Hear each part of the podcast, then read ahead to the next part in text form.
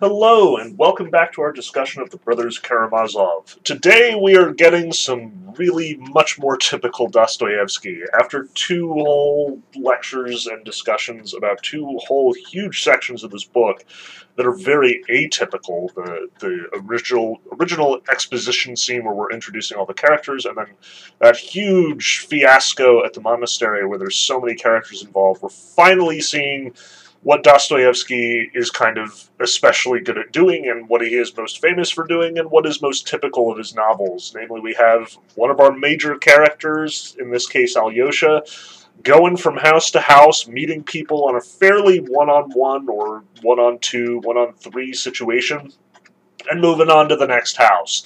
Um, this is typical of Crime and Punishment, it's typical of Demons, it's typical of The Idiot. Like, this is the model by which most scenes in Dostoevsky's novels work. You have a character, he goes a visiting, he meets some funny characters, other people who are, you know, important to the plot in some ways. You see how they interact with him and with the other characters in the room, and then he just moves on along to the next place. Um, and we'll see this a lot in the rest of Brothers Karamazov as well. Like, Alyosha bustling about is going to be kind of the main way that we get news about the characters and the main way that the plot is going to move along. Um, but I also want to emphasize that this is this is Alyosha. At long last, we are seeing our hero in action. Like in the, the second chapter, we ha- we're kind of positioned bes- behind Miusov, as I talked about, which is weird because Miusov was barely even a footnote in the exposition uh, chapter, and is going to very much just sort of vanish off the face of the earth for the rest of the book. Um, he's not important to a lot of what's going on here. He was just useful to Dostoevsky as a perspective character to introduce all of our, our various relationships and all of the various protagonists and stuff. And he was interesting for thematic reasons as well, since Miusov is kind of very insecure about his intelligence and because he's sort of trying to get into these discussions with Ivan and elsewhere and the others. Um, and because he is also like just offended by the whole thing and also kind of wanting to be offended by the whole thing it's complicated. But alyosha is not complicated.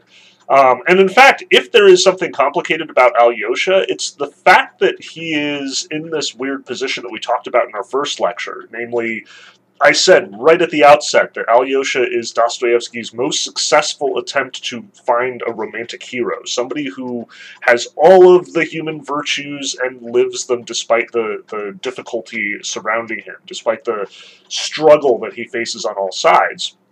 And I emphasize then that we need to watch for two components about Alyosha. We need to see that he is good, and we need to see that he is believable. Um, and this is our first opportunity to do that. And this is also the first opportunity we see that will strain our belief in Alyosha. Um, on the one hand, I think he does work as a good character. Like, the one sort of moral failing, moral weakness that he seems to have at this stage in the, the novel is that he is kind of apprehensive around women probably because he hasn't interacted with them all that much. Like, we get this line from Dostoevsky that on the one hand, he has been raised by women, like, his entire life, um, and he has, you know, not noticed the fact that he has been surrounded by women at all times. Um, if anything, his relationship to the men in his life is more strained, is more artificial in some sense. But at the same time, you very much get the sense here that Alyosha is naive, innocent, has no experience with the romantic element of interacting as a man with a woman. Um, and he gets very easily embarrassed as a consequence. Like when Katerina Ivanovna sits him down, he's very struck, almost overawed uh, by her beauty. Like it, it sort of silences him. Um, but at the same time, this works for him.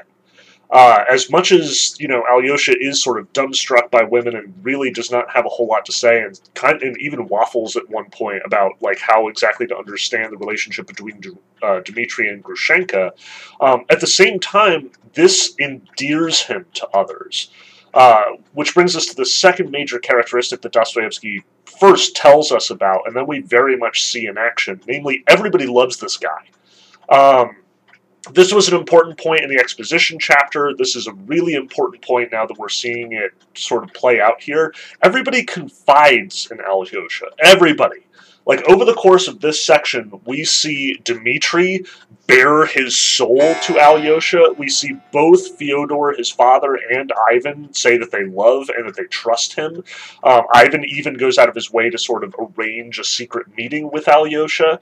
Um, we see Katerina Ivanovna practically fall over herself for Alyosha and entrust herself to him. And we also see Grushenka, for that matter. Like, this woman of very dubious morality who has literally just offended Katerina Ivanovna to her face. She, on the other hand, is very friendly to Alyosha. Like, it seems to be either flirting with him or trusting him. It's not quite clear based on the little bit of information we have. But the key here is that all of these characters who have these very complex relationships with one another, who are very strained in each other's presence and feel awkward with one another. You know, we've got Dmitri and Fyodor who are practically trying to kill each other at this point. We've got Ivan and his intellectual reserve. We've got Katerina Ivanovna and her complex relationship with both Ivan and Dmitri, and Grushenka and her complex relationship with both Dmitri and Fyodor. All of these characters who should have every reason to be guarded in front of a member of the Karamazov family family, they aren't. They are absolutely like open to Alyosha, even knowing that he is fraternizing with the enemy in so many cases. Like he literally goes from talking to Dmitri at length to talking to Fyodor, his at this point mortal enemy, and neither of them have any problem with this. Both of them assume that Alyosha will do the right thing.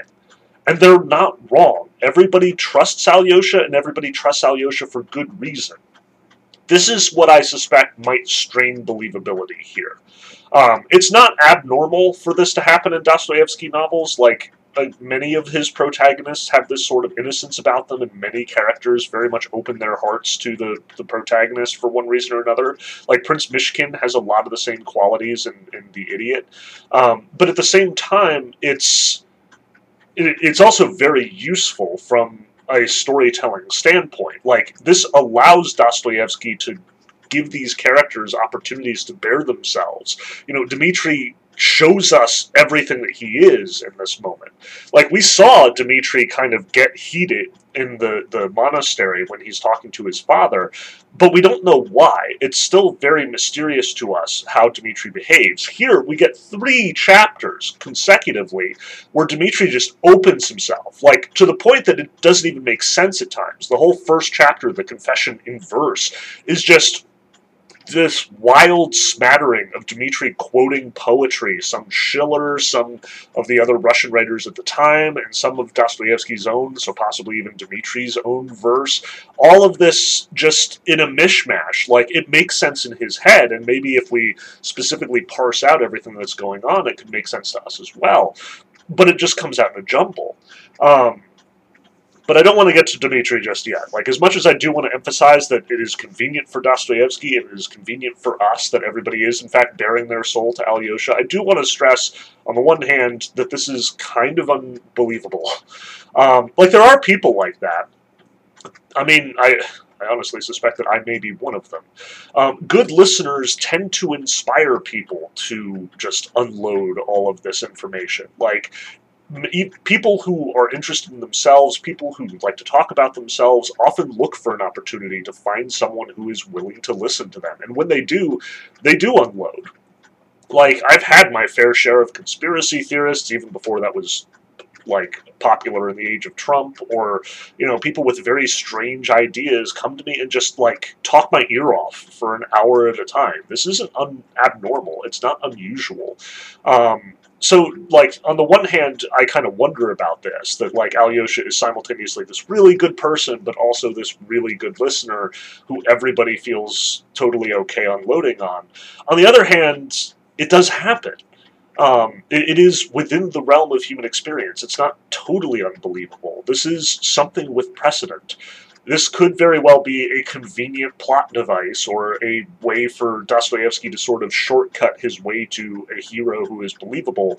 But on the other hand, it is rooted in human nature. It could just as easily be Dostoevsky being a good observer of the way that human beings be, behave and interact with one another.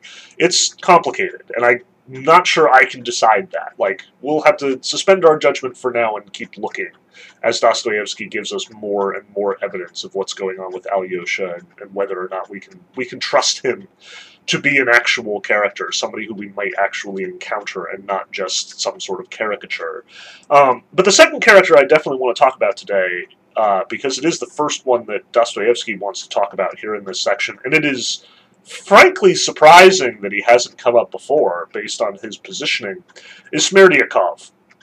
Smerdyakov plays a surprisingly important role in this section. He Dostoevsky kicks off these chapters with a discussion of Smerdyakov and his origins. We get a big scene in Fyodor's house as they're eating dinner where Smerdyakov and Ivan start disagreeing with each other. We get that dispute, which I definitely want to talk about.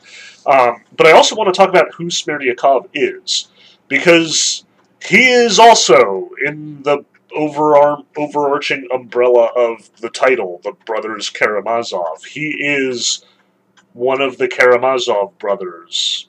Question mark. I want to emphasize this. It isn't clear. Um, we get a very weird scene at the beginning. Like, first we get introduced to Grigory, the, the sort of manservant that's hanging around Karamazov's house. We get a very sort of intimate look at his life in that first chapter, which I don't want to pass over without acknowledging, because it is a good chapter and it gives us a good sense of who Grigory is, and that becomes important as well. Um, like, when, in fact, we get that big scene where Alyosha and Ivan and Smerdyakov and, and Fyodor are all sitting in Fyodor's house, like, having a Karamazov dinner, so to speak, um, Grigory is an important character. Like he doesn't say much. He, he's kind of hanging around just you know the way that a manservant would but he has some really important things to do and, and, things to, to say like he's the one who keeps trying to check Smerdyakov every time that Smerdyakov says something particularly heretical or blasphemous or, or crass Grigory is like the one who, who keeps you know arguing that everybody should be a little bit more pious um, we also see him protecting Fyodor.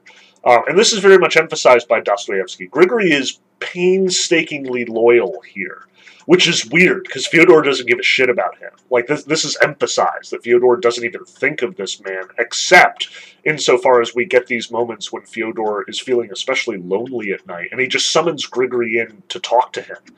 Um, and Grigory feels bound to do this. Uh, we should emphasize this because this is unusual and at the same time kind of normal, I suspect. Dostoevsky's presenting us with a, a, relationship between master and servant that we in our culture really don't have a connection to. Like, in America, we don't have man servants. We don't have servants at all. And that power imbalance is something that is very foreign to us, but it is very typical in other places and at other times. Um, and in fact, like my wife and I, we just watched one of our favorite really dumb movies called Mortdecai. It's Johnny Depp and Gwyneth Paltrow, and everybody hated it. Nobody watched it. Like I think it has a, something like a fifty percent Rotten Tomatoes score. I don't know why nobody else likes it. Probably because that was the moment when everybody started hating Johnny Depp. But whatever. At any rate, I, they get this perfectly. Like Johnny Depp is this aging minor lord in England, and he has this manservant, Jock, who accompanies him everywhere. And while it's set up to be funny, the way that Depp's character relies on Jock is what's important. Like, there is a dependence on his reliability, on his unflappability. Jock to Depp is the strong arm on which he supports himself. Um, when things go wrong, he keeps asking Jock, will it turn all right in the end? And you get this sense from Fyodor as well. Fyodor keeps saying, you know, keeps trusting Grigory. Like, Grigory has to be there in order for Fyodor to live his incredibly dissipated, lawless, and disgusting life. Grigory just turns a blind eye to it, which is all the more strange because Grigory is himself rather pious. We get this interaction between Grigory and his wife, where apparently his wife had taken dancing lessons back when she was working for somebody else. And it's like the one time that Grigory beats her and even when we say that he beats her, it's like he pulled her hair a little bit. Like Dostoevsky emphasizes that Grigory is not brusque enough, mean enough, nasty enough to actually beat his wife. A practice that was actually really typical among the peasants and the, the servants in Russian culture at this time. Grigory is pious, but Grigory is also a little spineless, very loyal to to Fyodor, but loyal to the point where it interferes with his own sort of convictions. The one time that we see Grigory stand up to Fyodor is in defending Alyosha and Ivan's mother. Um, like this is the one time that he actually gets in the way of what Fyodor is doing, which is striking. Grigory is a complicated character. What little we've seen of him at this point. Um, and the one scene that is especially noteworthy to me is like when Dmitri does finally show up and Grigory like stops him from entering the room and Dmitri just like decks him, like knocks him down, pushes through, and then immediately proceeds to attack his father. You'll notice that Grigory's primary reaction is that he's ungrateful um, that Dmitri and Ivan and Alyosha and Smerdyakov, for that matter, they have all been raised by Grigory because Fyodor's a garbage father and can't be bothered with all this nonsense. And Grigory is annoyed specifically because Dmitri doesn't acknowledge that, doesn't regard him. Um, none of the kids do. Like, despite the fact that he was raised by all of them, like even Alyosha, who you know we regard as sort of the most compassionate, the most heroic of the bunch, he seems much more caught up with his own mother than he is with Grigory. Um, so Grigory is kind of a footnote to the Karamazov family, but he's also kind of the pillar on which it stands. Like this family would have fallen apart a long time ago if it wasn't for the fact that Grigory was willing to do all the dirty work when Fyodor was you know passed out drunk or whatever the case may be. Um, it's striking. And seeing him in in this world seeing him interact with the other characters gives us just a sense of how messed up the whole thing is. Like grigory is strong in his way but grigory is also subservient powerfully subservient. It defines who he is. Um, it's just interesting to sort of study and look at here. And notice that that ungrateful attack is the first thing that he sort of goes to for Dmitri, for Smerdyakov, anyone who doesn't sort of immediately accept Grigory's values is ungrateful. But Fyodor, his master, you will never say it about that about him. Grigory is still loyal to a fault there. Um, but that is neither here nor there. I wanted to talk about Smerdyakov, and Smerdyakov's origin story is weird. Notice the way that it kind of pans out here. Like, apparently, there was this woman who was also in this category of the Shriekers, but is also apparently a holy fool, which, again, we should be, like, the lights should be flashing at this point in time. Um, it's remarkable at this point that, like, how many characters have been described as a holy fool. Like Dostoevsky himself has characterized Elder Zosima as a holy fool, has talked about uh, Fyodor's second wife, uh, Ivan and Alyosha's mother, as a shrieker and perhaps a bit of a holy fool. We've had Fyodor describe himself as a holy fool. We've had just a whole bunch of characters sort of try and interact with this idea of holy foolishness. Um, for Stinking Lizaveta, though, it definitely means something different than it has up until now, which just lends credence to the fact that this is a very ambiguous concept.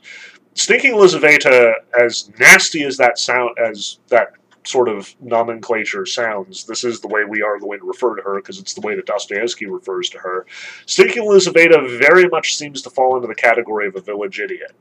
Um, like, this is how she is portrayed, this is how she is described. She is apparently this woman who was, you know, basically orphaned from a very young age, and she doesn't seem to have her wits, um, as they would have been put in the 19th century. Like, she's probably what we would call mentally disabled or mentally challenged or suffering from, you know, abnormal cognitive function or whatever sort of we want to describe here, Dostoevsky is not specific about her, her condition. What he is specific about is what she does. Um, and it's noteworthy that Lizaveta, despite her mental limitations, is both universally loved by the community and is a relentlessly decent human being. Like, she admittedly is walking around town in just a shift, which is basically like a nightgown. It is indecent. Um, when the governor shows up and says, you know, it's indecent for this woman to be walking around in just a nightgown, he's not wrong. This would have been completely unacceptable um, in, you know, cultured circumstances. But that's the trick here. This is Russia. It's not Europe. As much as this is a country that is trying to urbanize, trying to industrialize, trying to modernize, catch up with the rest of the 19th century, it hasn't yet, especially in the provinces. And the Karamazovs live in a backwater province of, of Russia. Like, they have access to Moscow and St. Petersburg. We frequently hear about people going back and forth to Moscow and their relations in Moscow. But it doesn't change the fact we have all these rich people here, but we have a whole bunch of peasant society lying in the middle of it. And in the middle of this peasant society, we have Stinking Lizaveta, who is not at all benefiting from the Russian industrialization, modernization activities. She is indifferent to it. And she remains indifferent to it. Like, remember, the governor shows up and says, You need to fix this. This is indecent. And then he disappears and nothing happens. Like, that's the key here. On the one hand, Russia is very committed to modernization, and you will see that, especially in the major cities. But in the provinces, it's easily overlooked, frequently overlooked. And Dostoevsky is getting at the reality of his society, the fact that they are sort of caught between these two worlds a Russia of the past and a Russia of the future, neither of which really exist in any truth at this point, but keep bouncing into each other, keep knocking heads. Lizaveta is a product of that old Russia, the way that things used to be. But the other thing about Lizaveta is, as much as it is indecent for her to be walking around practically naked, she is also relentlessly good. Like Dostoevsky emphasizes this. People take Lizaveta in. Like she'll show up in their dining room and they'll just feed her and like clothe and help her and do whatever, you know, they can to to help her. But at the same time, every time that she receives something, every time that somebody gives her clothing, every time somebody gives her money, she immediately turns it over to the poor. Like without even thinking about it apparently. Because again, this is a woman who is apparently not in you know possession of her wits. She is not cogently acting in this way. But whatever it is that drives her, it is unselfish. It is utterly altruistic. Some of that may just be habit, and some of that may be some kind of goodness. Like, again, they call her a holy fool. The idea here is that she is in some way afflicted with the divine she is in touch with God in a way that people aren't, and it's causing her to behave in ways that people don't behave as a consequence, which is sort of the underlying common factor uniting all of the people who have been called Holy Fool at this point. Like the elders Zosima behaves weirdly. Like, not as sort of witless as Stinking Lizaveta does, but nonetheless, he behaves in a way that is different from the other monks, that appears sort of strange or even stupid to the people who observe him, and yet we call him a holy fool. He is acting out of holiness. And Dostoevsky seems to confirm this. Like everything that Elder Zosima did in our big second chapter at the monastery was largely because he was in touch with the divine. And Dostoevsky, you know, is stressing. He sees to the core of people. He does what is right in the circumstances. He has this unflinching, correct Christian attitude towards everybody who comes to him. Lizaveta does as well. But Lizaveta's is more simple, more practical, more straightforward. She just does what is right out of habit. And when I say what is right, even that is messy like it's not quite cut and dry. This is a person who, again, you know, isn't fully mentally rational, isn't fully mentally developed. Like I'm trying to be as sensitive as I possibly can here. The fact of the matter is, like I actually spent a lot of time in uh, the first years that I was out of college. Um, working at my high school as a substitute teacher, and I turned out to be fairly good at working with the the special uh, the special education room and the multiply disabled room the places where students of differing cognitive abilities were were you know typically kept out of the general population of students because let's be perfectly honest high schoolers are often terrible to each other and can be especially terrible to people who are different or who can be taken advantage of. Um, it's a weird sort of dynamic in schools. I'm certain it's not something you're unfamiliar with. Like, everybody has to deal with this on some level, I suspect.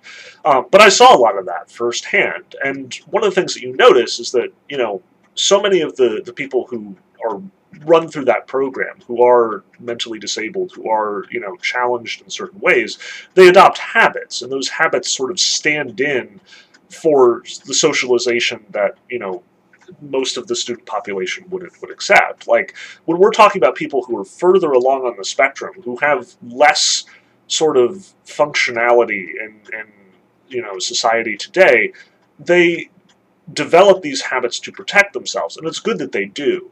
Um, but without that guidance, without the, the sort of helping hand of the state, the schools, the, the teachers in the special ed wing, or, or whoever was there at the time, you know, a lot of these people would not make it in society. Lizaveta seems to be on the low end of the autism spectrum insofar as she has a lot of trouble functioning. But at the same time, the habits that she's created have endeared her to the community, and as a consequence, they look out for her. They protect her. Um, that whole it takes a village to raise a child, well, in the same sense, this is how society functioned in an age when there were not such facilities to protect these people.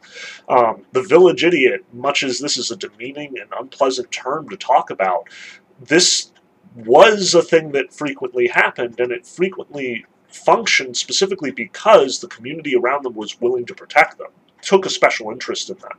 So Lizaveta, Dostoevsky notices, is protected by the community. They like her. They help her as much as they can.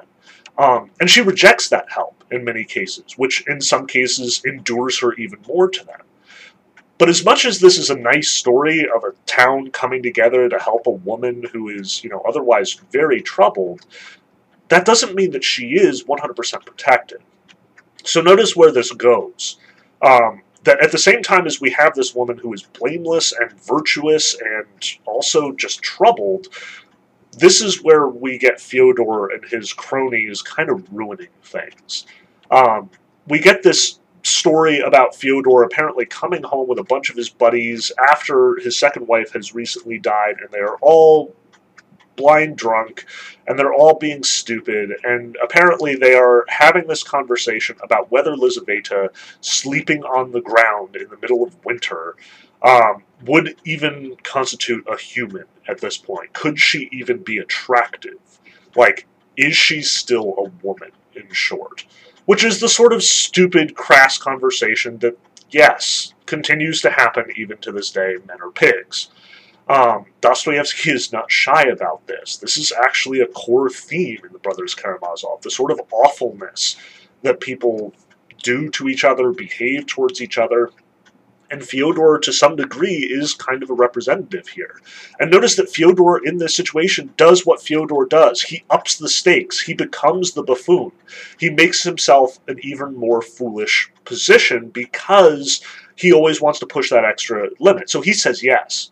He says yes, he is attracted to her.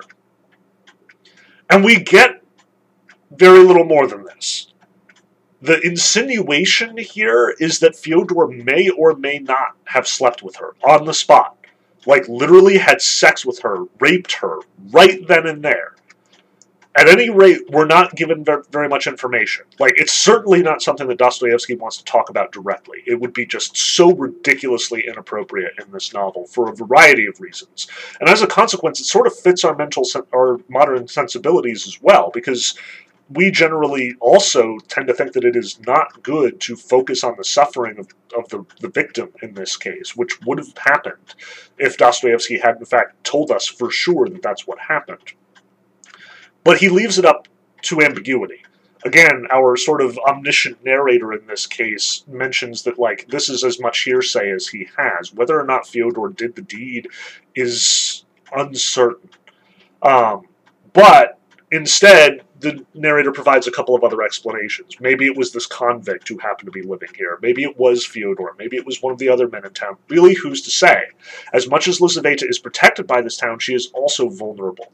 She is also just there with nobody to protect her, no men in her life, no economic security, no nothing. So somebody took advantage of her.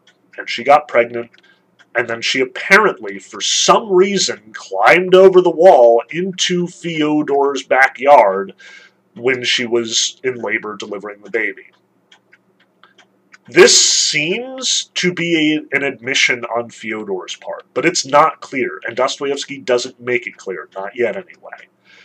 The suggestion seems to be that Fyodor recognizes his responsibility in this case and allows this to transpire At the very least, Grigory certainly seems to be willing to protect Lizaveta as much as this is possible, but it's clear that Fyodor knows about it in this case. He is also sort of tacitly letting this happen.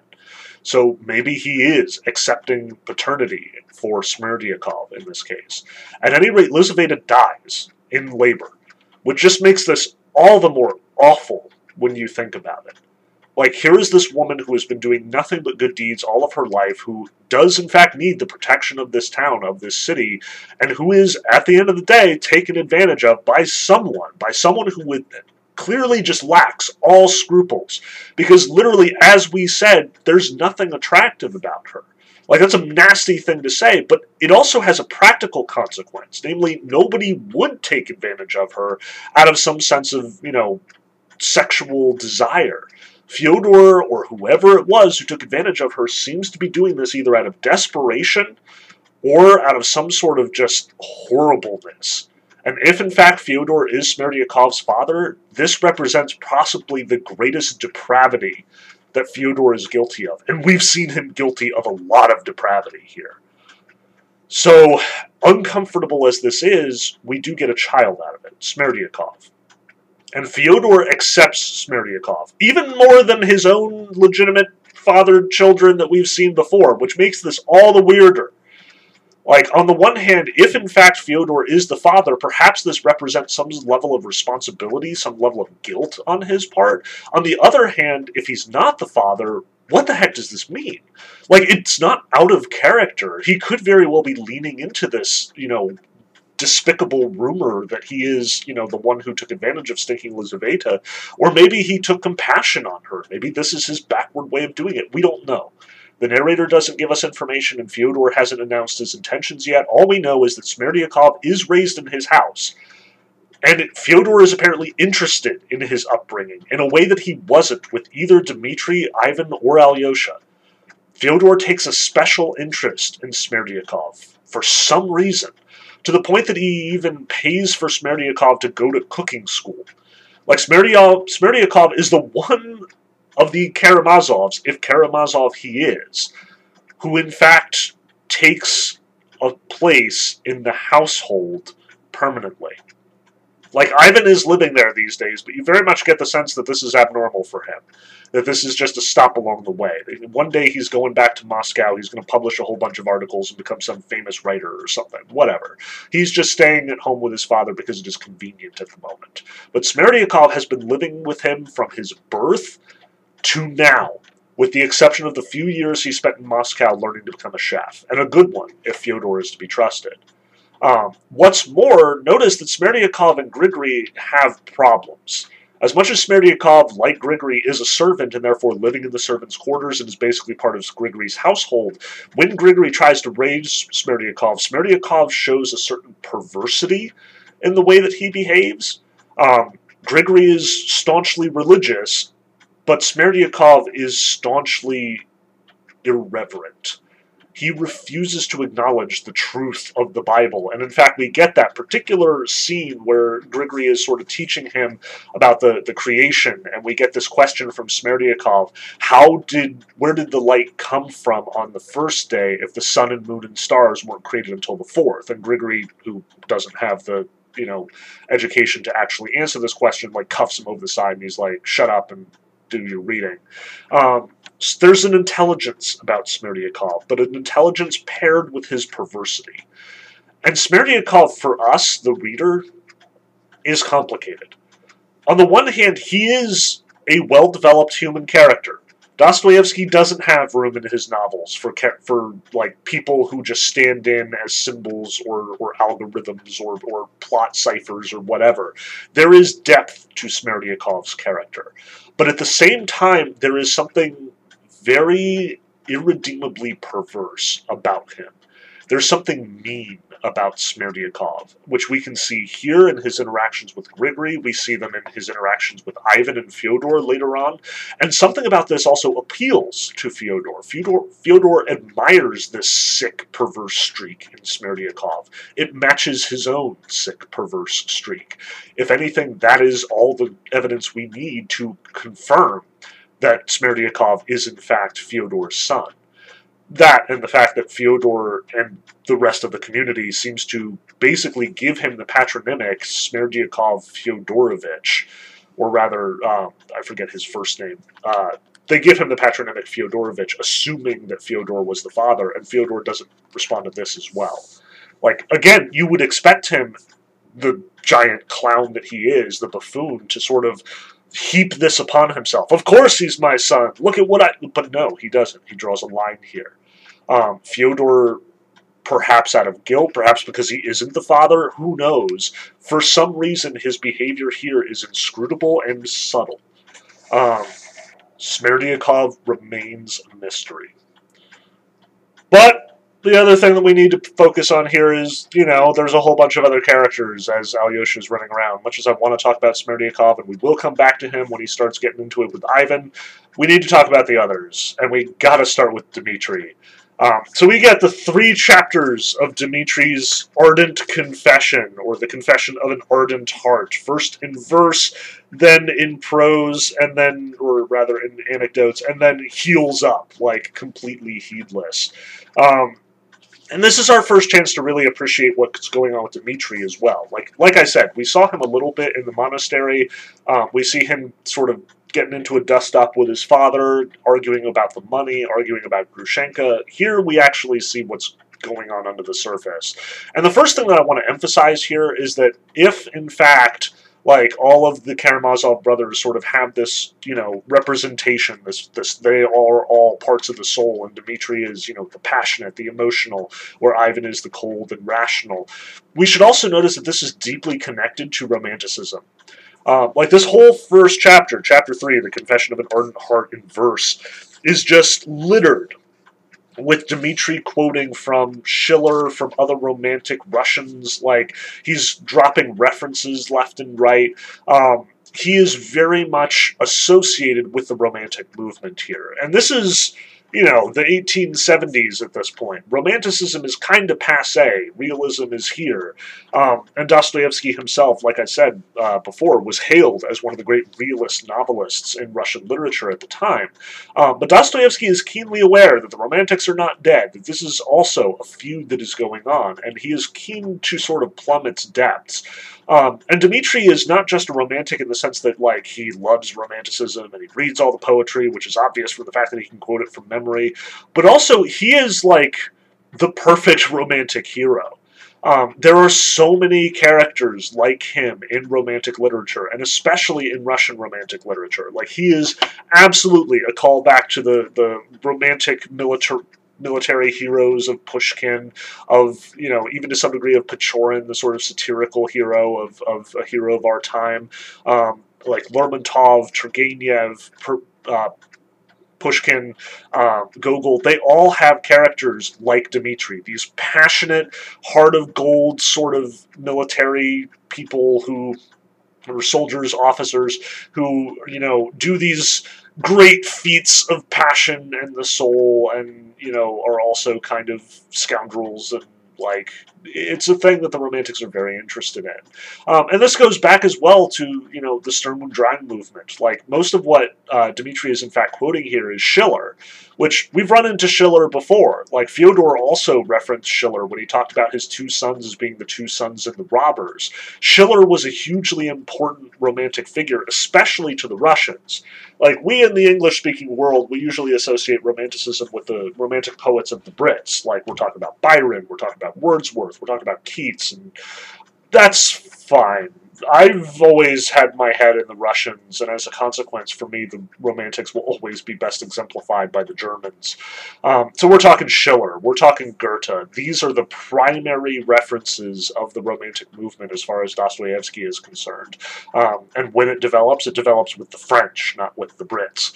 Um, so we should have an eye towards Schiller here. We should have an eye towards Goethe. We should sort of see as the epitome of romantic heroism, not so much the you know the restrained and somewhat effeminate men writing poetry, um, but rather these souls burning with anguish. Werther, you know, agonizing over Charlotte until he commits suicide. Um, Schiller's military heroes and Schiller's talking about old myths. That is all very much on display here.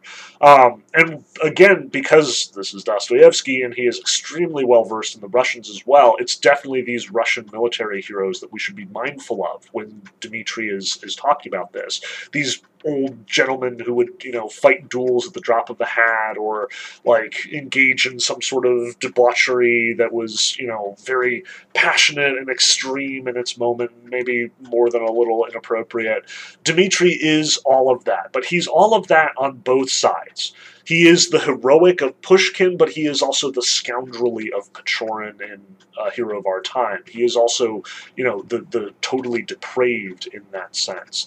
Um, and he is his father's son as a consequence. Like, we can definitely see a mirror to Fyodor's debaucheries and depravity in the way that Dmitri handles himself, especially around women. Um, so notice the way that he describes his interaction with Katerina Ivanovna here, because that's sort of the crux of what we're talking about. This is seriously important for understanding Katerina Ivanovna's character, and it's also very important for understanding what the heck is going on with Dmitri at all at this point in time, why he is acting so manically. Um, so let's sort of take this apart. First off, we have apparently Dimitri's very dissolute relationship with money. Notice that he just doesn't care about it. Like this is this is kind of strange to think based on the way that he's talking about money in the first chapter and how he gets so upset with his father for withholding on him and, and talking about like what he is due. Notice that here he he admits it. Like maybe I have exhausted my resources. Maybe my father isn't holding out on me but I still need money and I still need it from him. Um, he's more reasonable here as far as that's concerned. He's more willing to admit that he is in fact at fault. But at the same time as he is willing to admit that he is at fault, he's not fixing himself. He's not changing the way that he feels. He can't. It's too powerful. Like all of those Goethe or, or like the heroes of the Sorrows of Young Werther or like the Pushkinian heroes, that overwhelming attraction, that overwhelming sensuality, as it's put in this chapter. This is the book, The Sensualists. And in fact, when Fyodor and Dmitri meet, it's a chapter once again called Sensualists. Um, he is overwhelmed by his sensuality and he's disgusted by it. Like, notice he closes his whole chapter on verse with insects, but with sensuality. Like, that is how he understands himself. He is a bug. He is something grotesque and small and petty, but he is also overwhelmed by his emotions, overwhelmed by his lust. Um, and it is lust, he acknowledges. Like, it is talked about in terms of love, but it is also fleeting and passionate, and he knows this. He recognizes that it may very well just be temporary, and that he might very well have to move on. He's done it before. Um, but notice the way that he talks about his escapades when he was in the military. How he, you know, apparently has, at the same time as he's had like these fairly frequent love affairs with various women, like in the public houses, or, or you know, women who were basically functionally prostitutes. Um, he doesn't seem to speak ill of them. He respects them. In some cases, it seems like he even was in love with them. And at the same time, he has relationships with women that aren't sexual. Um, he's not just crazily chasing after everything with a skirt. He's complicated in that sense still womanizing. Like that's not not up for debate here. Um, but at the same time, he has a certain code about it. And notice what he says about the money in this case. He doesn't need it. Um, as much as you know, he blows through it as soon as he gets it. Like the minute he has money, he spends it just like water running through his fingers. Um, he says that like even without money he was successful as a womanizer. Sure women like to receive gifts and he liked to give them gifts but at the same time if he wanted to just have sex he would find a way. Like that wasn't the issue anytime you've got all those soldiers stationed in a certain area, you can bet that there are peasant women willing to open their skirts at the drop of a hat for the hope of, you know, of getting money or getting gifts or getting prestige or being protected by them, whatever the case may be. Um, this lifestyle was not so dissimilar from our own modern attitudes towards sexuality. Um, and Dmitri is pretty pretty frank about this, like to the point that he embarrasses Alyosha a couple of times. Remember Alyosha, who is naive and who has been living in a monastery for literally several years and has no experience with romantic relationships with the fairer sex. Like Dmitri definitely shocks him on a couple of occasions. But the key here is his relationship with Katerina Ivanovna. Apparently, Katerina Ivanovna has moved in with her father, who is this high ranking officer in the military. Um, Dmitri sees her and admires her from afar, but knows that he has no chance with her. And then opportunity strikes. Apparently, the father has misplaced some money, like a substantial amount, 4,500 rubles. Um, namely he apparently had this deal with this peasant where like he would give this money to a peasant and the peasant would like invest it or you know spend something with it and give him all the money back plus interest.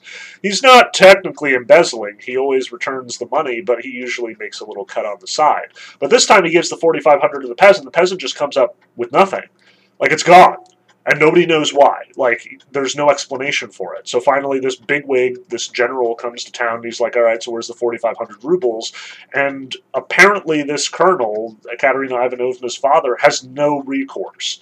And in fact, the solution that he seems to come to is he's going to try and commit suicide. And we get this almost comical account of him trying to shoot himself with a shotgun but it's like too long for him to hold, so he's like trying to reach for the trigger with his toe, and he's stopped in the middle of this.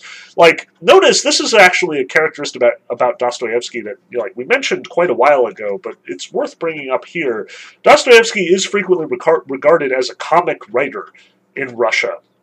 Like, as much as you know, we sort of associate him with like darkness and existentialism and angst and deep, meaningful thoughts. Like the Russians just as often consider him, you know, a jokester. Um, and it's scenes like this that really drive home what Dostoevsky's genius is. Like, he can be simultaneously both. Some of his most dramatic scenes are some of the most comical. Um, so scenes like this, where he's trying to commit suicide, but he's doing it by like shooting himself in the head with a shotgun by using his feet, is just kind of weird and silly. Likewise, you know, when Dmitri busts in and is, you know, beating up Grigory and beating up his father, on the one hand, it's horrible, and we're we're we're worried about the fact that he's going to murder his dad. But on the other hand, it's silly. It's ridiculous. Like his father is shouting these panicked, you know, insults at him, and Dmitri is just like rushing through, and Grigory's complaining about being ungrateful. Like it's ridiculous. It's often both here, but let's not get too sidetracked on this. Eventually, it, what it comes down to is Dmitri basically sends a letter to the family that says, "Hey, send Katerina Ivanovna." And I will send her away with 4,500 rubles. And the implication here is clear. This is functionally prostitution. Um, Katerina Ivanovna is apparently the one who makes the decision in this case, and she does show up at Dimitri's ready for whatever Dimitri's about to do. And Dmitri himself isn't quite sure what he's going to do. Like, notice the, the sort of dynamic in, in Dimitri's own recalling of his own sort of internal thought at this point. He recognizes that he was doing something depraved here, doing something wrong, being sick. Like his father, he is taking advantage of this woman's vulnerability. He is basically doing something awful. And he also recognizes that under the circumstances, he could definitely leverage this into a very successful marriage. Like, for him, this fairly lowly soldier, to marry the daughter of this major player in the Russian military, this would be a huge step up for him, and he's effectively got this guy by the balls um, it, he would theoretically be able to have sex with Katerina Ivanovna, give her the money, and then show up the next day and propose marriage, and there was nothing they could do about it because she could be pregnant. And at the very least, she's not a virgin anymore, and anybody worth their salt is going to notice that on their wedding night. So they would be living with a damaged woman who then Dmitri could leverage into his own advantage. But he doesn't do this as much as this does in fact cross his mind, and he feels bad that it did cross his mind, he sees this as a typically Karamaz- Karamazovian sort of perspective, just so depraved, so debauched, so totally like evil. Um, that it just, you know, it, it cannot even be explained or defended, but is also natural and, and sort of intrinsic to who they are. His his reaction instead is he gives her the money and he bows and lets her go on her way. And it's the bowing that is especially important here. Like I said, bowing has surprising significance in Dostoevsky's novels. Like, frequently we can tell a lot char- about a character by the way that he bows. It's significant for Dmitri that it's this entire interaction is virtually silent. He doesn't say a word. There's no word he can say here. He recognizes the fact that he has put Katerina Ivanovna in an incredibly damning position. She has, in fact, accepted his terms, and now he is forced to admit his own depravity. And the only way that he can sort of do this, deal with this, is hand her the money, bow, and bid her good day. Like, that's it. That is the only way out of this situation that doesn't make him feel like a bug, like an insect, like a sexually randy insect. But it, this, in fact, works to some degree. It doesn't work for the family. Katerina Ivanovna does take the money, she takes it back to her father, her father pays off the general, and it doesn't matter. His nerves are so shattered at this point that within like five days he catches brain fever and he's dead. Didn't matter that they stopped the suicide, he's dead either way.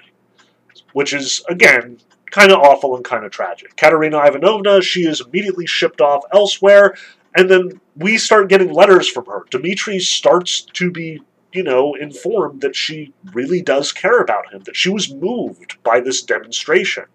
And in fact, they are engaged. She becomes his fiance. He becomes her fiance. She returns the money and she seems to trust him pretty absolutely. And as far as we can tell, Katerina Ivanovna legitimately loves Dmitri. Um, to the point that Dmitri says that like she loves him, and she shouldn't.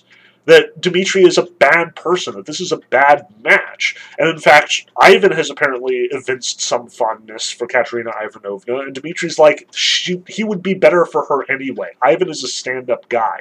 Ivan is a better person than I am. Ivan is a better match for Katerina Ivanovna. And notice Alyosha's response here. Like, Alyosha does have a similar relationship to Elder Zosima in the first chapter, in that he gets at the he doesn't get many lines throughout these discussions. All of these characters are unburdening their hearts to him, and usually he gets only one or two sentences in reply. This is fairly typical for his character. But notice how insightful those sentences are. He's not up to full sagely Yoda-esque Elder Zosima levels, but he is very much, you know, able to cut to the heart of a lot of what's going on here. Even with his, you know, unfamiliarity with women, his comment here is, well, yeah, but what if she doesn't love Ivan? What if she loves you? And that's the sense we get looking at Katerina Ivanovna later on in this in this part, like when Alyosha is talking to her, it's clear that Katerina Ivanovna is fond of Dmitri, that she admires his strange combination of like unquenchable passion, but also gentility. Dmitri is at the end of the day trying to be the best person he can. But it also doesn't matter. Because at the end of the day, Dmitri has moved on he feels a sort of horror at what he's done in this case. Like, as much as he did come off as a gentleman, he.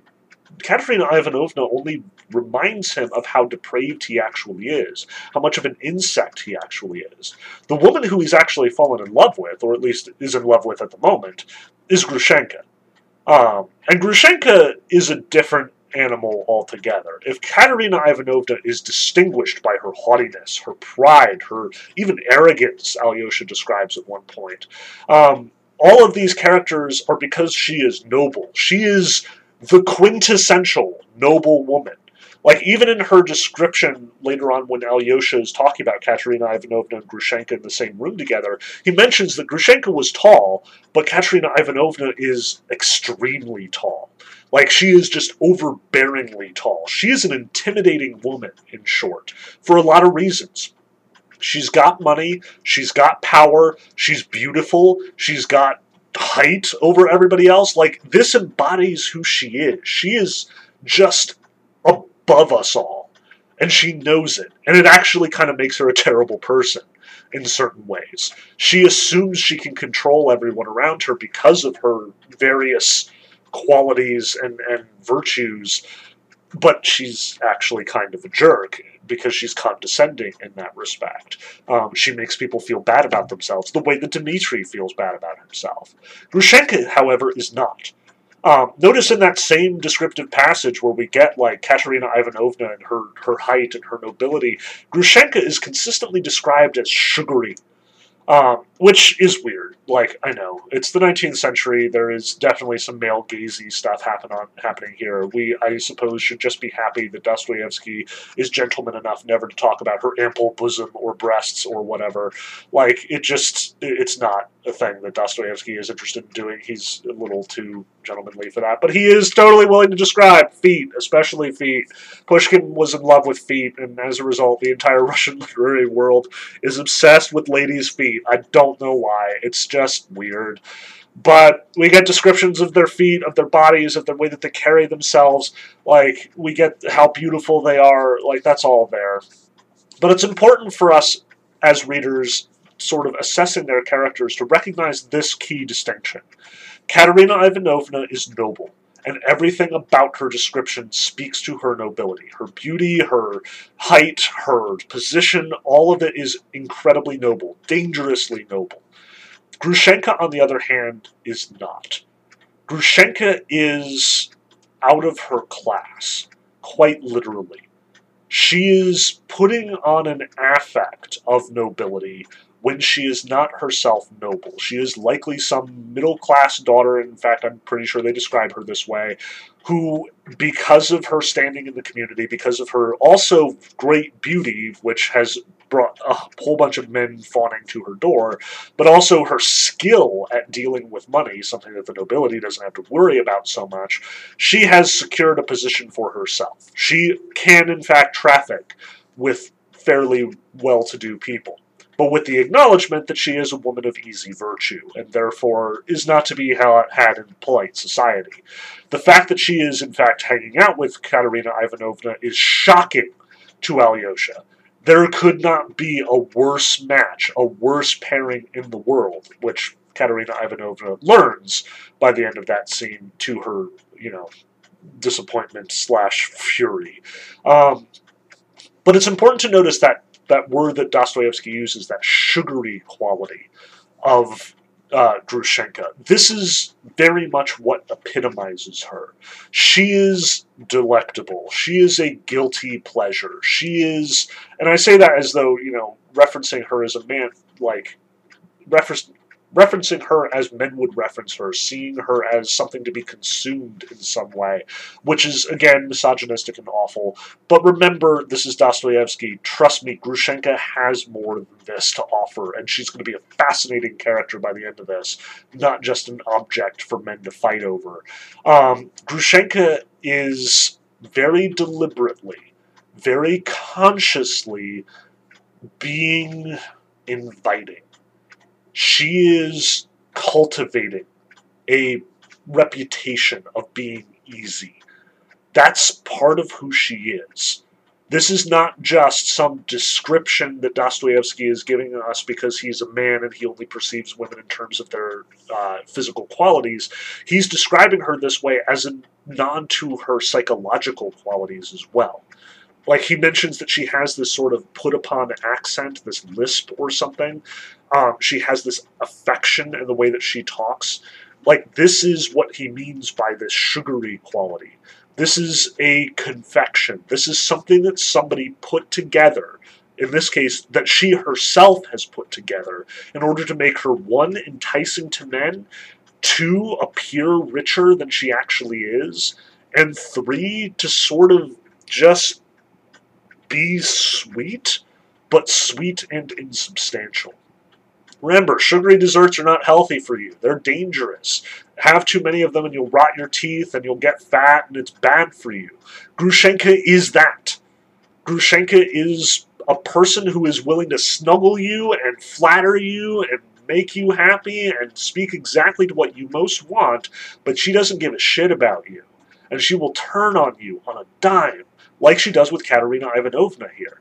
Like Katerina Ivanovna, in her grandiosity in this scene, talks to Grushenka and, and talks about how they've come to an agreement. And Grushenka's not going to pursue Dmitri, and she's going to leave Dmitri to Katerina Ivanovna, and Grushenka could hang out with Fyodor instead. Like, and then Grushenka turns on her.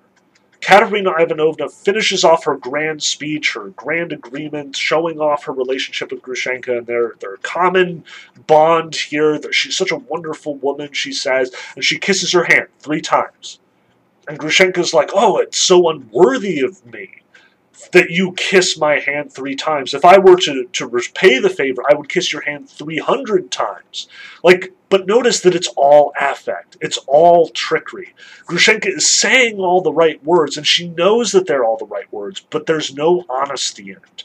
Grushenka takes her hand and then says, no, I'm not going to kiss your hand and let this be the moral of the story. You kissed my hand. Grushenka was honored by the most honorable woman in the town, but Grushenka herself didn't have to do anything. Katerina Ivanovna lowered herself to Grushenka's level, thus proving that at the end of the day, Grushenka had the power. And that's what mattered to her. That's what she cared about as much as again Dostoevsky has given this us this description, she's presented as this voluptuous, beautiful, but like also like kind of not classy and, and very accessible woman. Grushenka herself has an agenda. She's got this power struggle going on here. And as much as this scene is, you know, Alyosha goes to visit Katerina Ivanovna as he was specifically requested, what do you know? Grushenka's there. No, this is like a mean, nasty, lethal fight between these two women. The tension here is palpable.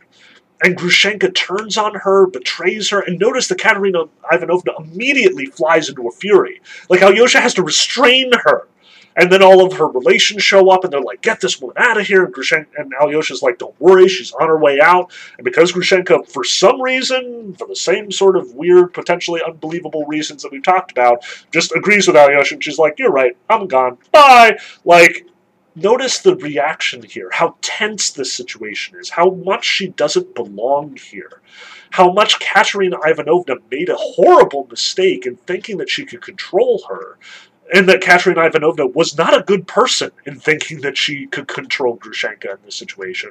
But Gr- Grushenka very much is aware of this, plays on this dynamic. Katerina Ivanovna, in her naivete, thinks that she can, you know, pull the wool over Grushenka's eyes with some well placed words and some noble attentions. Grushenka is way over this game. She is not impressed by Katerina Ivanovna's show of munificence or whatever.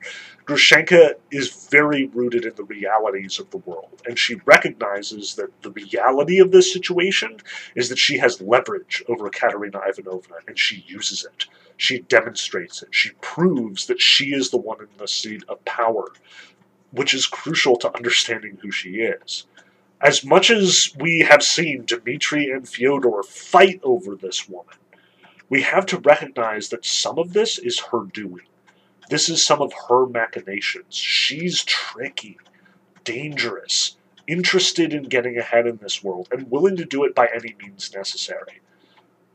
But that too is complicated. Let's not just write her off as a femme fatale at this point in time, or, you know, a woman of loose morals and manipulative, spidery, whatever we want to do in our male gaze trope catalog.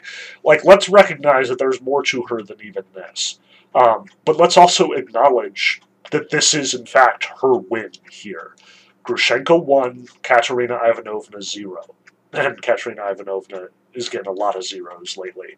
Um, but we skipped a whole section. Like we were talking about Dmitri, we were talking about Katerina Ivanovna because that made sense because he was talking about her and their relationship, and that's kind of the whole thing that she and Grushenka are fighting about in the first place. But we missed the entire move over to the the actual Karamazovs. Um, Alyosha does in fact go to visit his father. Like, notice that that was why he was going there anyway. His busy day involved going back to see his parents because, you know, his, the the parting shot that Fyodor shouted from the carriage was "Move back in with me with your mattress" and so on. And Alyosha knows that this is kind of just a joke, but he probably should follow up with it anyway because his dad's weird.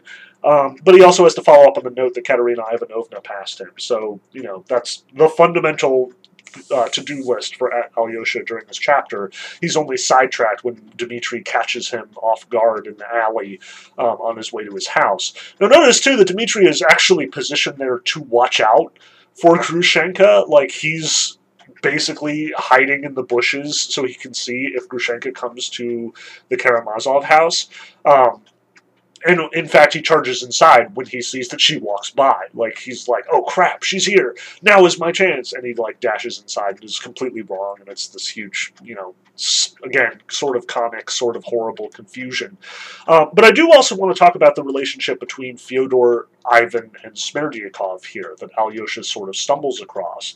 Um, the three like middle chapters here between, you know, we get the the disputation with Smerdyakov and the chapter on Smerdyakov himself, and then over the cognac, like we get this whole sort of look at uh, Fyodor's domestic life here. Um, and I want to start with Smerdyakov and the disputation. Um, I should mention, you know, we talked about it a little bit last time, but we definitely didn't get to sort of dive into it as deeply as I wanted to. Um, we were talking about liberalism there, how, you know, Miusov and Rakitin and Ivan and most of the other characters interact with these sort of new ideas coming into Russia, how it's such a big deal to the Russians that they're inheriting these you know, new ideas about government, about society, about the woman question, about the all these big ideas, these big talking points that everybody is writing about and fussing over in, in the, the periodicals in Moscow and in St. Petersburg. And we talked about how each character's liberalism kind of informs how we understand that character, as well as how they sort of interact with the question. Here we get another side of that. Um, so notice that we're when Alyosha walks in, he walks in on a complex liberal discussion about big ideas. Like the key here that we are discussing is this idea of faith. Um, exactly apparently there was this thing that happened in the papers that they read about recently. And fun fact, because this is Dostoevsky, this is in fact a thing that he also read about in the papers. Um, he read it. He writes about it in the writer's diary as well. This is one of the many things, the many random happenings that are showing up in Russian newspapers that get people, you know, talking and, and sort of discussing the the ramifications of. Um, in this case, what happened is apparently there was this soldier down in the Caucasus who was captured by the enemy, and they demanded that he convert renounce Christianity and join the, the Muslim faith, or they would kill him. And they do. Like they, he refuses to announce, and they flay him alive. They like rip his skin off, and then they in fact kill him um, for not renouncing the gospel. And you know, this is there's a reason why this makes press and and you know Russian circles. Like this is a good story. This is a classic martyrdom story, and it's you know for it's especially exciting for the Russians because it will be a concept that unites the old believers with the contemporary liberals. Like everybody wants to read about this stuff. It's exciting. It's interesting. It's it speaks to who the Russian character is. Um, the old believers, the the conservatives, the people who are still rooted in Orthodox Christianity admire this man for his faith, for his piety. Um, you know, Christianity is alive and well in Russia, and we are still producing great martyrs. For the liberals, who admittedly don't admire Christianity so much, they're still interested in his heroism, his, you know, the staunchness of his character, the, the greatness of who this man was. But notice that Smerdyakov actually disagrees. Smerdyakov presents his entire argument here around if he were, in fact, in this position, if somebody demanded that he convert or die, Smerdyakov would, at the drop of a hat, convert. And everybody's upset about this, of course. Grigory especially is just beside himself. How dare you, you faithless, you heathen, you But of course Fyodor is amused. Fyodor just wants to, you know, get people's tempers up, and Ivan is sort of coolly observing in this particular case, as Smerdyakov describes what's going on here, why he feels this way. And Smerdyakov presents a logical argument here. um, this case for why he believes what he is. And he's described here as Balaam's ass. Uh, this will be relevant a few times in this novel, so it's worth mentioning the reference here. Um, in the Old Testament, we get this story about Balaam, who is a false prophet. Like, he is a prophet for one of the pagan religions that are you know, badgering and annoying the Israelites. This is in the book of Numbers, which nobody reads because for some reason everybody thinks that the book of Numbers is all about numbers. I have no idea why they have that idea. It's not like the title is Numbers or anything. Um, and as much as a lot of the book is devoted to the census and therefore is a lot of numbers, so much of the rest of it is these fascinating, weird stories about the Israelites doing weird stuff in the wilderness. It's a really underrated book in the Bible. Like, I took an entire class on the Pentateuch, and my professor was a specialist. He had written his thesis on the book of Numbers, so it, uh, it has a very special place in my heart. Uh, but in the back half of the book of Numbers, we get the story about Balaam, who is a prophet for one of the pagan religions, and his ass, Yes, Balaam is riding a donkey so he can go and curse the Israelites. His king has told him, it's time for you to curse the Israelites. And Balaam gets on his ass, and the ass turns around and talks to Balaam and tells him that this is wrong, that he can't do this. And in fact, when Balaam in fact tries to curse the Israelites, he ends up blessing them because their God is so much better than his God. It's a weird, weird story in the Old Testament.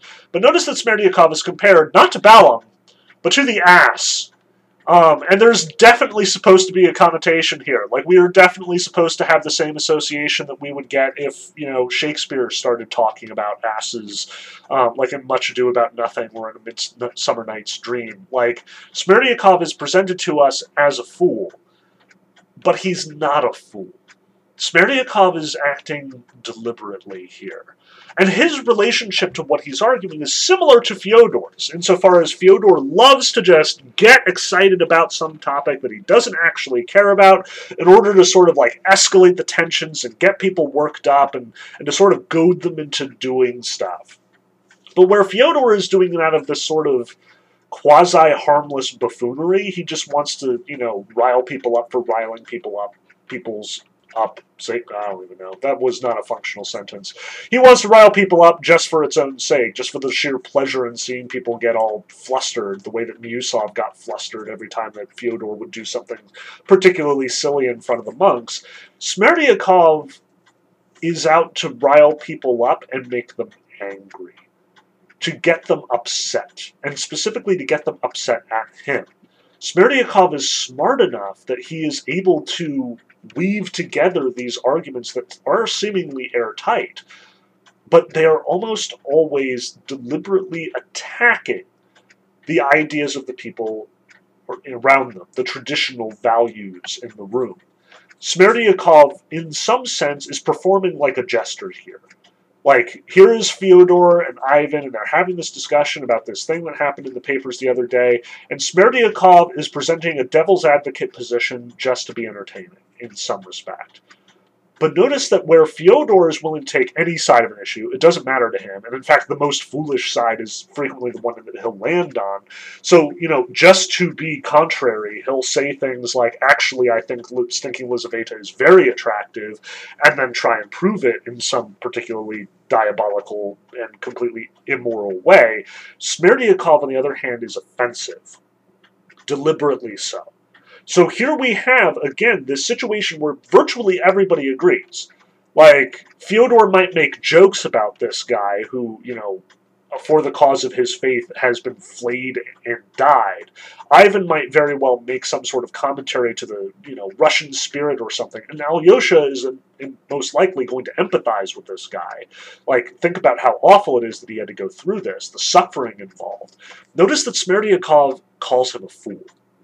Smerdyakov has no respect for what he has done. And all that he cares about is undermining the value of what has happened here. I want to stress this because, again, each of the characters we've run into has a different attitude towards these sort of intellectual discussions. Miusov is only using them to sort of elevate his own position. He just wants to sound smart. Fyodor uses these intellectual discussions to rile everybody up and make them absurd and ridiculous. He is basically the Matt Stone and Trey Parker of the 19th century Russian world. All ideas are absurd, so he's just going to like heighten the absurdity of the whole thing. Ivan legitimately believes in this stuff, and he's wrestling through these difficult ideas, as Elder Zosima points out. Like, he is a great man struggling with great ideas, coming to no conclusion, and he hopes to resolve them at some point, even if it seems a little hopeless. And then we have Rakitin, who's just in it for the money. Like, he wants to profit off of it. Yes, he's willing to goad people, but it's largely so he himself can get to some, you know, new financial setting, so he can elevate, you know, advance himself. Smerdyakov is a classic nihilist.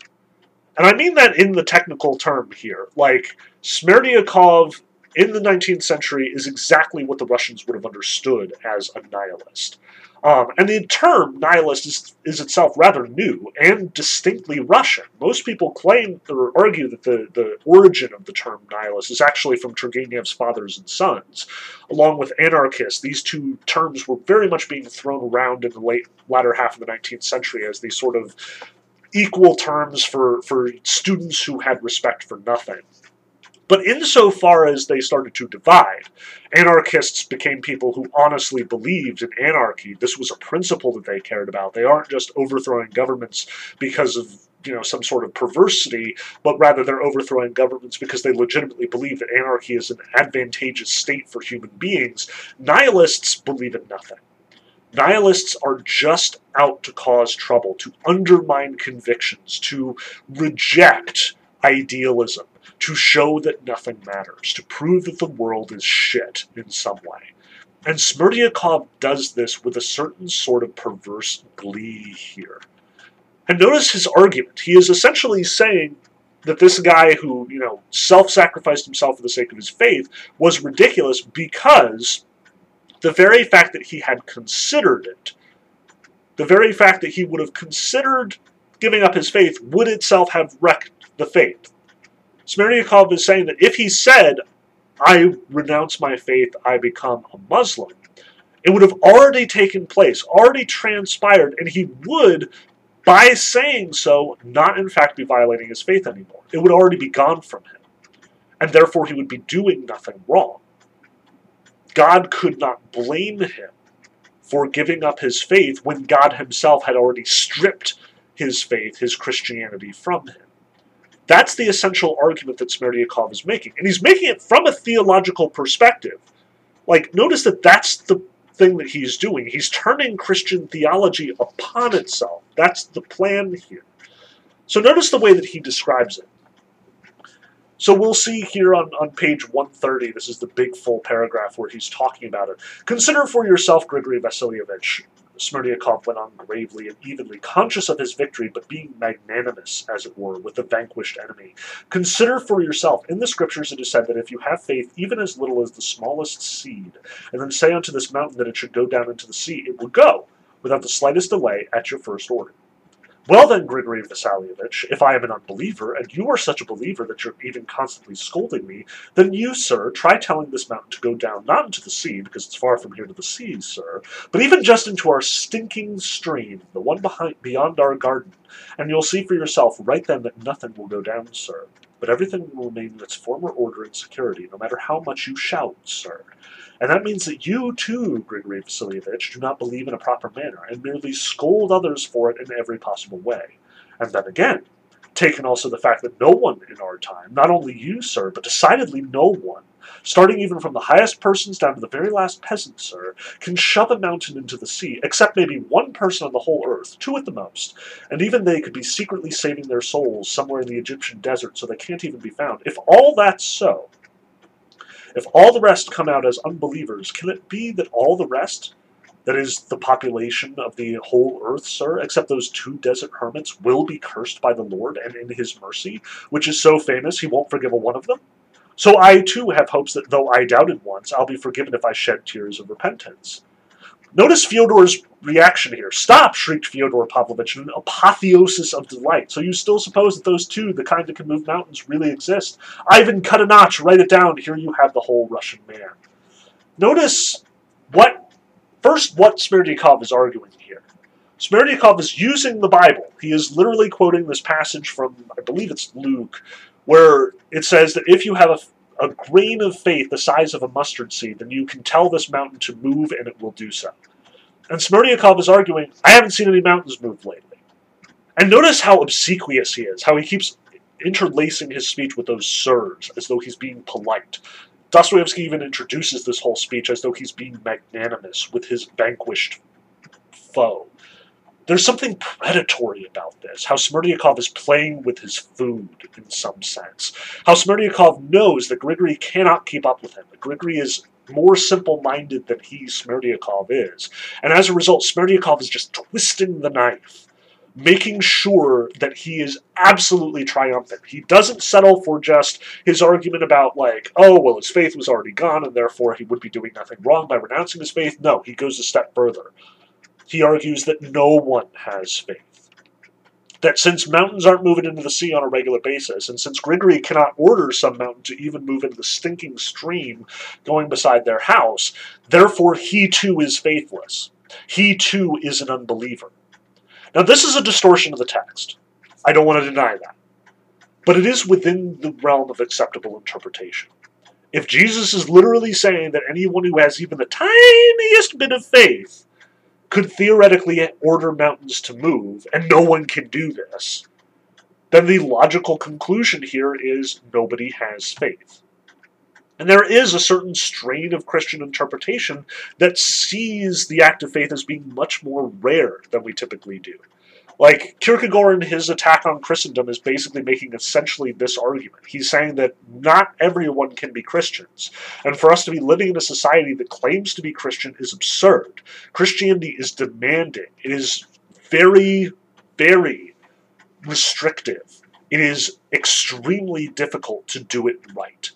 It is not just some sort of lazy man's religion where all you do is, you know, sit around and claim to have faith and you immediately get saved. No, Christianity is hard freaking work. It is a mental discipline that requires constant vigilance, constant association with God. That's the level of faith that Kierkegaard is emphasizing. And to some degree, Smerdyakov is saying the same. But where Kierkegaard is trying to sort of weed out bad Christians, Smerdyakov is instead trying to undermine the entire thing. Notice that Fyodor picks up on this, that Smerdyakov is willing to allow for the two hermits out in the desert busy saving their souls who could, theoretically, with the monumental faith that they possess, order the mountain into the sea and have it obey. Notice that Fyodor gets excited about this. Oh, Smerdyakov, who knew that you were such a firm believer, that you believe that even two people have enough faith to do this? And he, in fact, like appeals to Ivan here. He's like, Ivan, do you believe in the two people? And Ivan is very skeptical. But at the same time, he's also saying that this is typically Russian. And they go back and forth on this. Like Ivan's like, actually, this is not all that Russian. He's like, yeah, but the two the two hermits, that's a Russian thing. And Ivan's like, yeah, that's very Russian. The emphasis here is that even those with no faith are willing to allow for the possibility that some faith exists. Some people are doing this. Notice that even in Smerdyakov's completely nihilistic attack on Christianity, attack on Christians across the board, his refusal to acknowledge Grigory's faith as faith, and his rejection of literally everyone who claims to be a Christian on the grounds that their faith is not enough to move mountains, that is Smerdyakov essentially saying Christianity is empty. There's no one in that category. Nobody lives up to it. But the assumption there is that Christianity does in fact exist. And Smerdyakov makes that assessment, makes that allowance. Even in his nihilism, Smerdyakov cannot give up on Christianity altogether.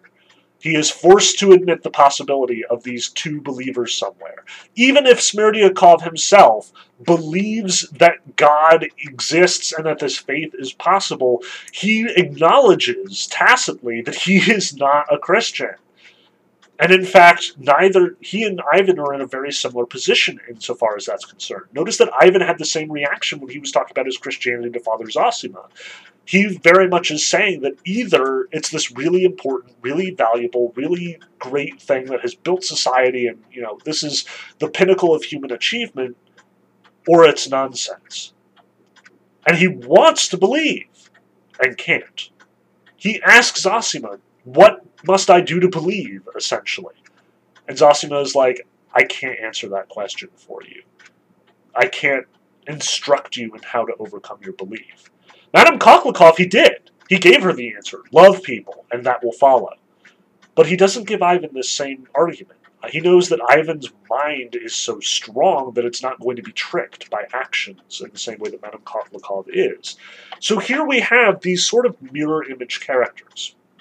We have Ivan, who is earnestly struggling with this, who honestly wishes he could believe and can't, due to the rationality of his upbringing, due to the firmness of his convictions, due to the, the careful precision of his mind, and Smerdyakov, who comes very much to the same conclusion that there is no God, that there is no immortality, that all of the supposed Christianity we see around us is foolishness and nonsense.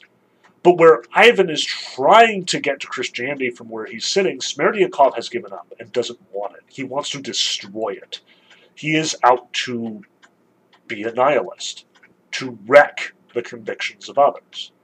And we see this even in the interaction between Fyodor, Ivan, and Alyosha a moment later. Like, Fyodor starts asking them straight out Ivan, is there a God? No. Alyosha, is there a God?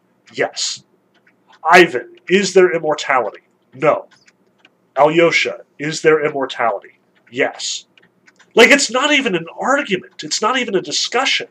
Fyodor knows that there's no discussion to be had here. He just wants to pit his sons against each other. Like, not even in a mean way here he recognizes that they're just so diametrically opposite from one another that Ivan stands on the same side of the room with Smerdyakov, even if their convictions, the reasons why they take their stances, are radically different. But then he also admires Alyosha for the simplicity of his convictions. And notice that he follows up this whole sort of interview, this, this series of questions, with the question, Ivan, do you love your brother? And Ivan says yes. And Fyodor follows it up by saying, Do love him.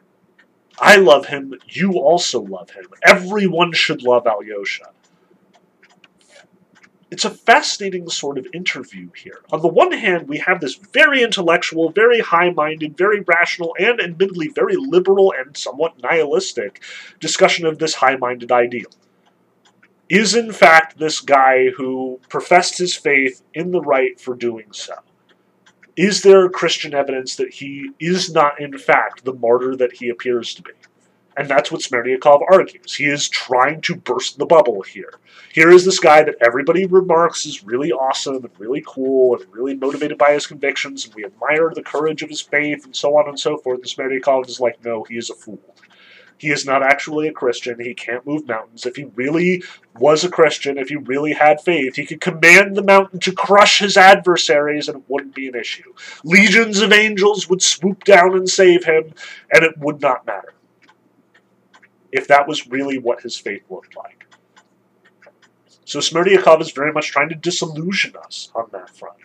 But he's no match for Alyosha. Alyosha is unfazed.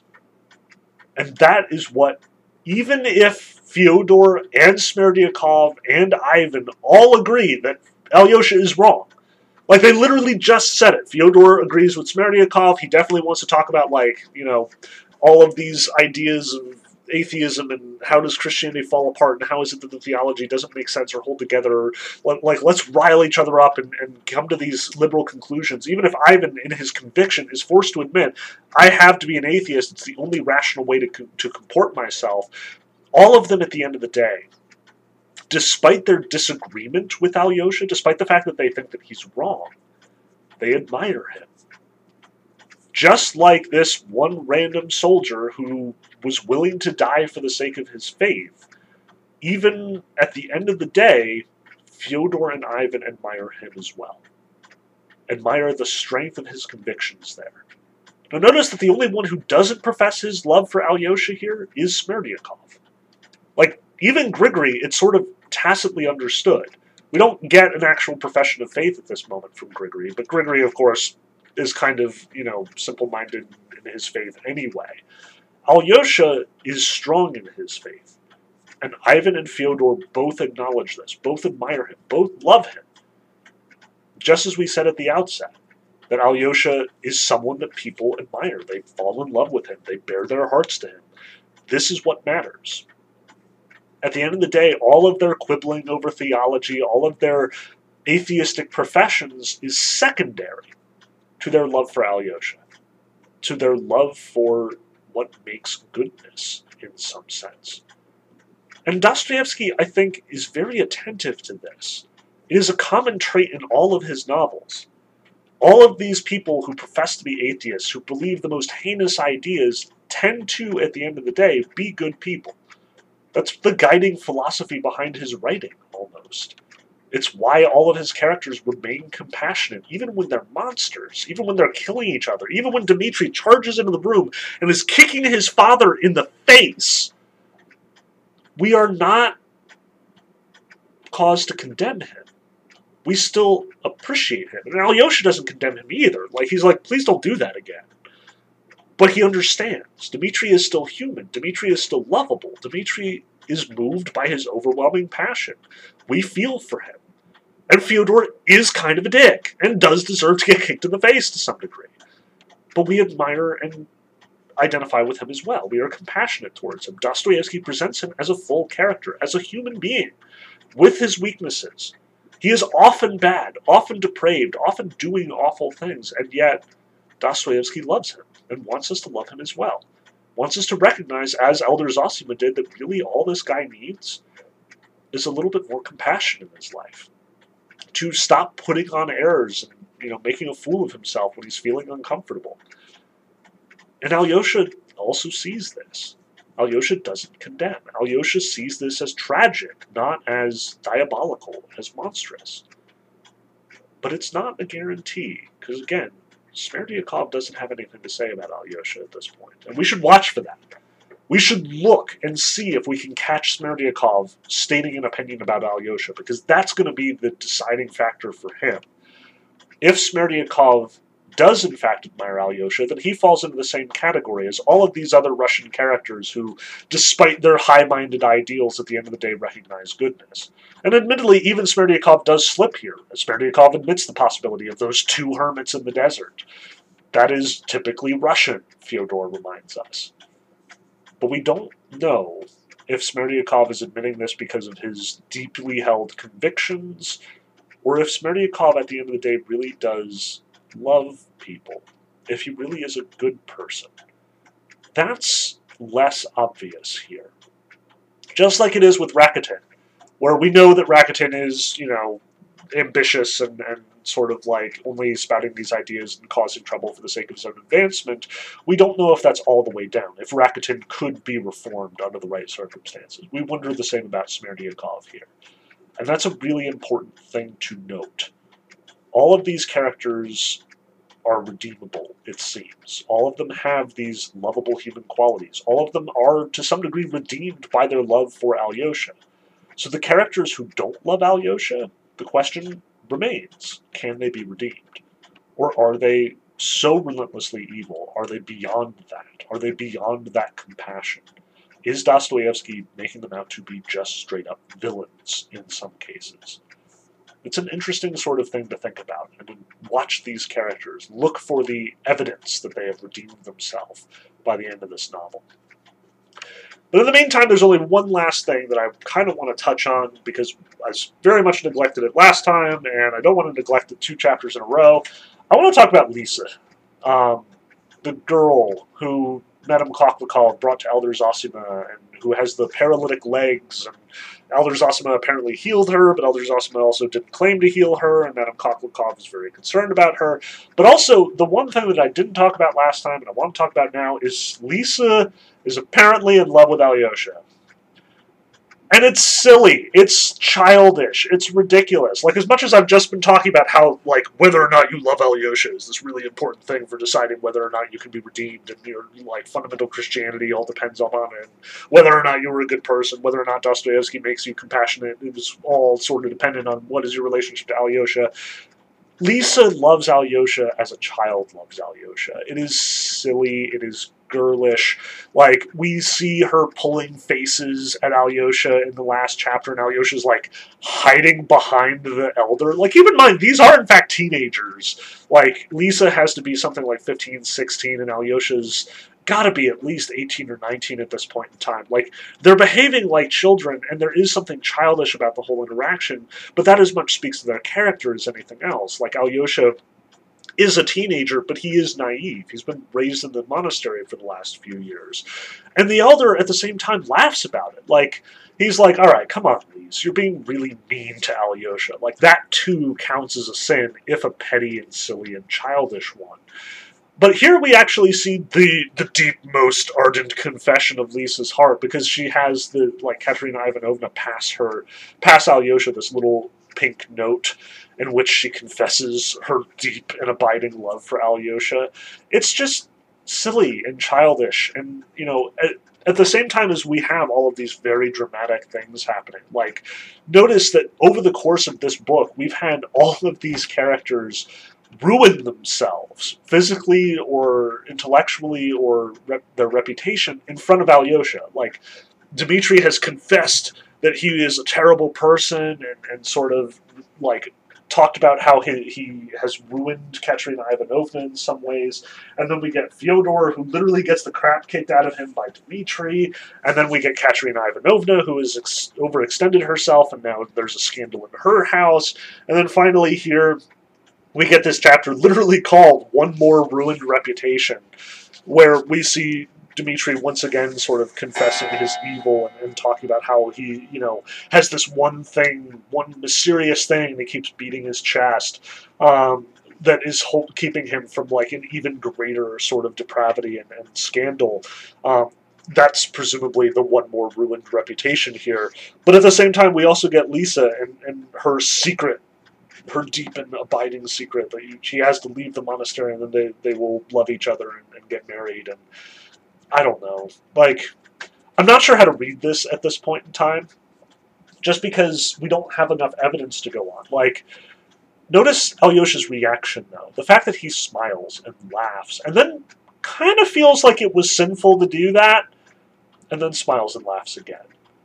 Like, this is presented to us as something not serious. Alyosha doesn't think it's terribly serious. Like, it is terribly serious. The Elder Zosima recognizes that it's terribly serious.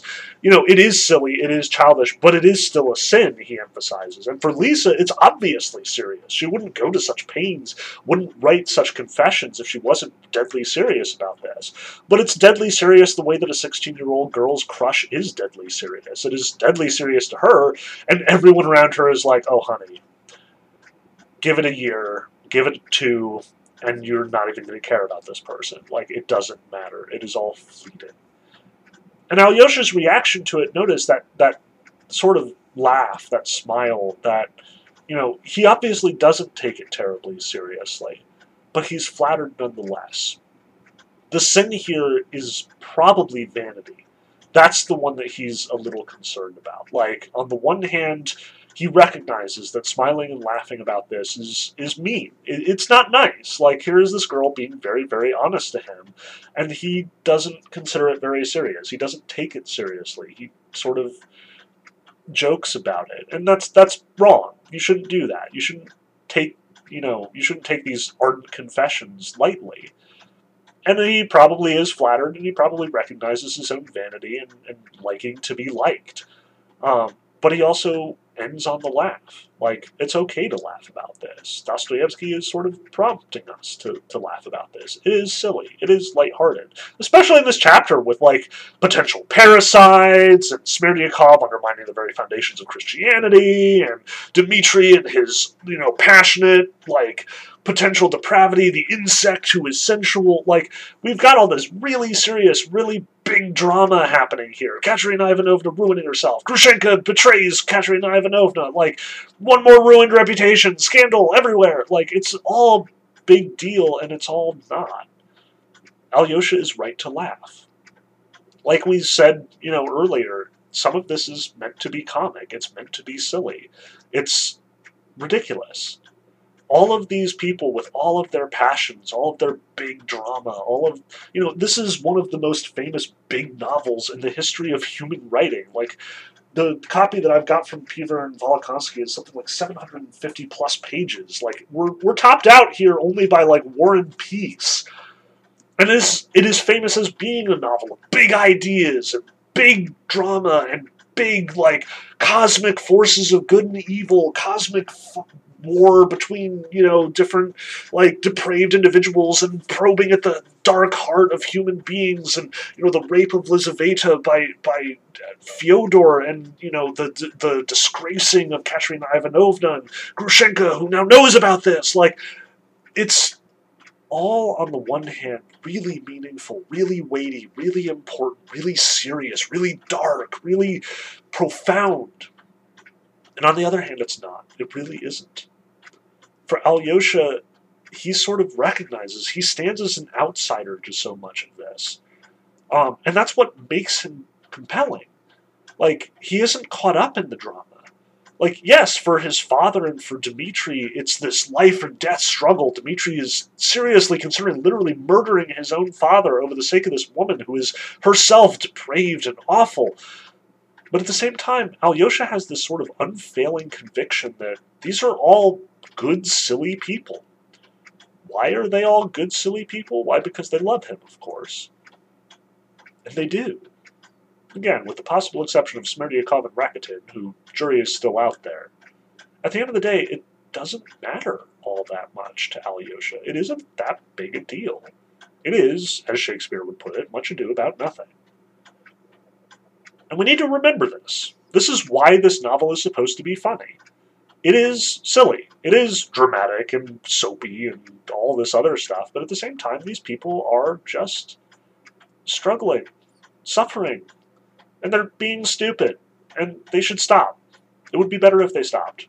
It would be much better for them, it would be much better for the people they're hurting, and if they would all just quit taking each other so seriously, maybe maybe they could actually do something good.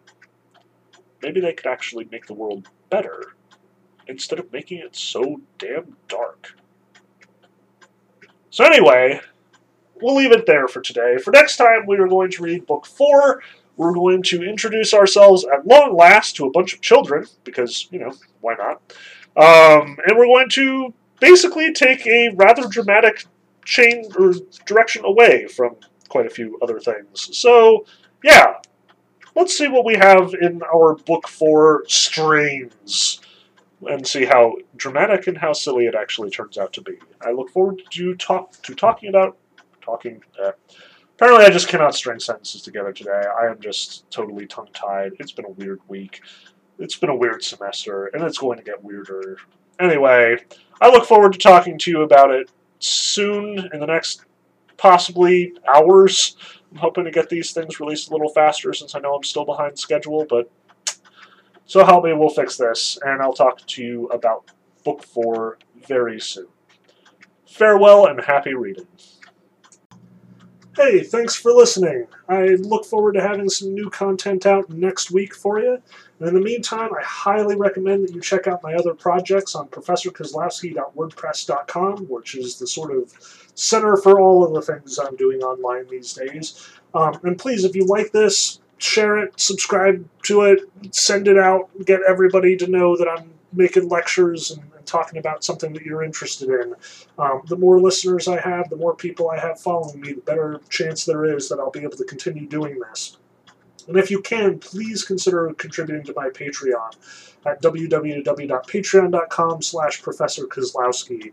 Um, I've already got a few patrons. We are up and running, uh, but the more money I'm making through this project, the more I can devote my time and energy to my projects online, and the less I have to worry about things like rent and feeding myself. Um, so please, keep keep listening, keep sharing, keep subscribing, and as much as you can, keep contributing.